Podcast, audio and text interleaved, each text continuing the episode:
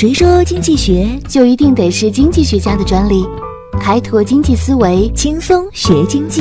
上山微电台，傻瓜经济学。Where are you out tonight?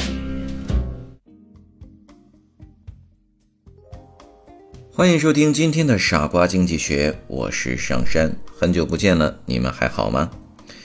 不要担心，除了我们节目能更新的慢一点之外呢，这张专辑呢还是会继续下去的。今天我们一起来谈一谈的理念呢，就是理性经纪人的升级版——有限理性经纪人。那我们就先从一个叫聪明的傻瓜的这个故事开始说起吧。在春秋的时候，有一个小偷跑到了晋国的范氏家里边去偷东西，他看见。院子里吊着一口大钟，哇！小偷心里高兴极了，把这口精美的大钟背回去，那怎么着也能卖一个不少的价钱呀。可是又大又重的钟，怎么也弄不动啊？咦，他想来想去，有一个办法，就是把钟给敲碎，然后呢，一块儿一块儿的搬回家。小偷找来一把大锤子，拼命的朝这个钟呀砸去。钟发出了一个“咚”巨大的声响。哎呦，小偷一看，这可坏了，这不叫别人听见了吗？哎，他又想到一个好办法。于是呢，他找了两个布团儿，把耳朵给塞住了。这一下就放心的砸吧。这个时候就听外面这个钟啊，咚咚咚，钟声响亮的，而且传到了很远的地方。人们听到钟声呢，就蜂拥而至了，一下子呀。就把这个小偷给抓住了。这个就是著名的掩耳盗铃的故事。在这个故事当中，又能提炼出什么样的经济学的理念和观点呢？在经济生活当中啊，我们可以说我们都是理性的经纪人，只是这种理性是有限制的，也叫有限理性。为什么说它是有限理性呢？因为理性人的主观意愿呢，就是最大限度的为自己的谋取福利，让自己的利益得到最大化。但是能不能谋到福利呢？那是另一回事儿了。不过以最少的成本来获得最大的收益是经纪人的理性选择。可是由于每个人对事物的计算能力和认识是有限的，所以人们的理性往往表现为有限的理性。我们刚才讲的那个小故事讽喻了小偷的愚笨，但是小偷呢，他依旧是一个理性经纪人。他精于算计，他知道要把大钟偷回家，必须先把大钟砸碎。但是呢，砸钟呢又会发出声响，于是为了阻止钟声的传播，他把自己的耳朵给堵住了。那么，为什么小偷是一个理性人，却还被当作是傻瓜呢？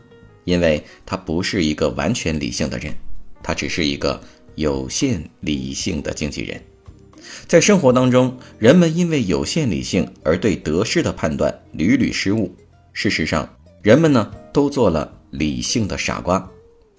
我们再来举一个例子，呃，假设有这样的一种情况：工人体育场呢将上演一场由张学友、罗大佑、周华健等明星参加的演唱会，票价很高啊，需要八百块钱。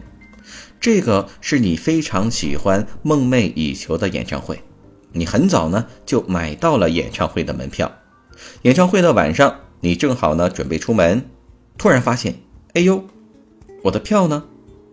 那么这个时候，你会再买一次门票吗？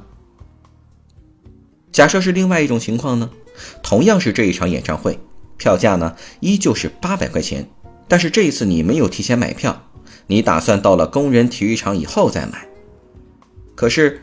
刚好要从家里出发的时候，你发现自己不知道什么时候把刚买的价值同样是八百块钱的 M P 四给弄丢了。这个时候，你还会花八百元去买这张演唱会的门票吗？与在第一种情况下选择再买演唱会门票的人相比，在第二种情况下选择继续购买演唱会门票的人绝对不会少。那么从客观上来讲，这两种情况是没有区别的。在你愿意花八百块钱去听演唱会的时候，你面临的都是损失的八百块钱的价值；然后你需要选择是否再花八百元去看演出。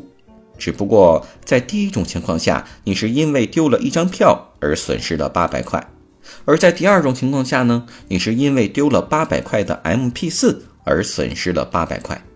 同样是损失了价值八百块钱的东西，可是为什么大多数人会有截然不同的选择呢？其实，对于一个理性人来说，他的理性是有限的。在他们心里，对每一枚硬币并不是一视同仁的，而是视他们来自何方、去往何处，采取不同的态度。这是一种非理性的情况。人们都是理性经纪人，但正所谓智者千虑，必有一失，任何人都不可能是完全的理性人。所以说，在纷繁的市场上，人们应该学会去认识世界、分析事物，不要做。理性的傻瓜，有限理性呢？最初是阿罗提出来的。他认为有限理性就是人的行为既是有意识的、理性的，但这种理性呢又是有限的。一是人们面临的一个复杂的、不确定的世界，而且交易越多，不确定性就越大，信息也就越不完全。二是人对环境的认识能力是有限的，不可能无所不知。现在你明白了吧？感谢收听今天的傻瓜经济学，我是上山。如果你喜欢我的节目，欢迎打赏哦。咱们下期节目再见，拜拜。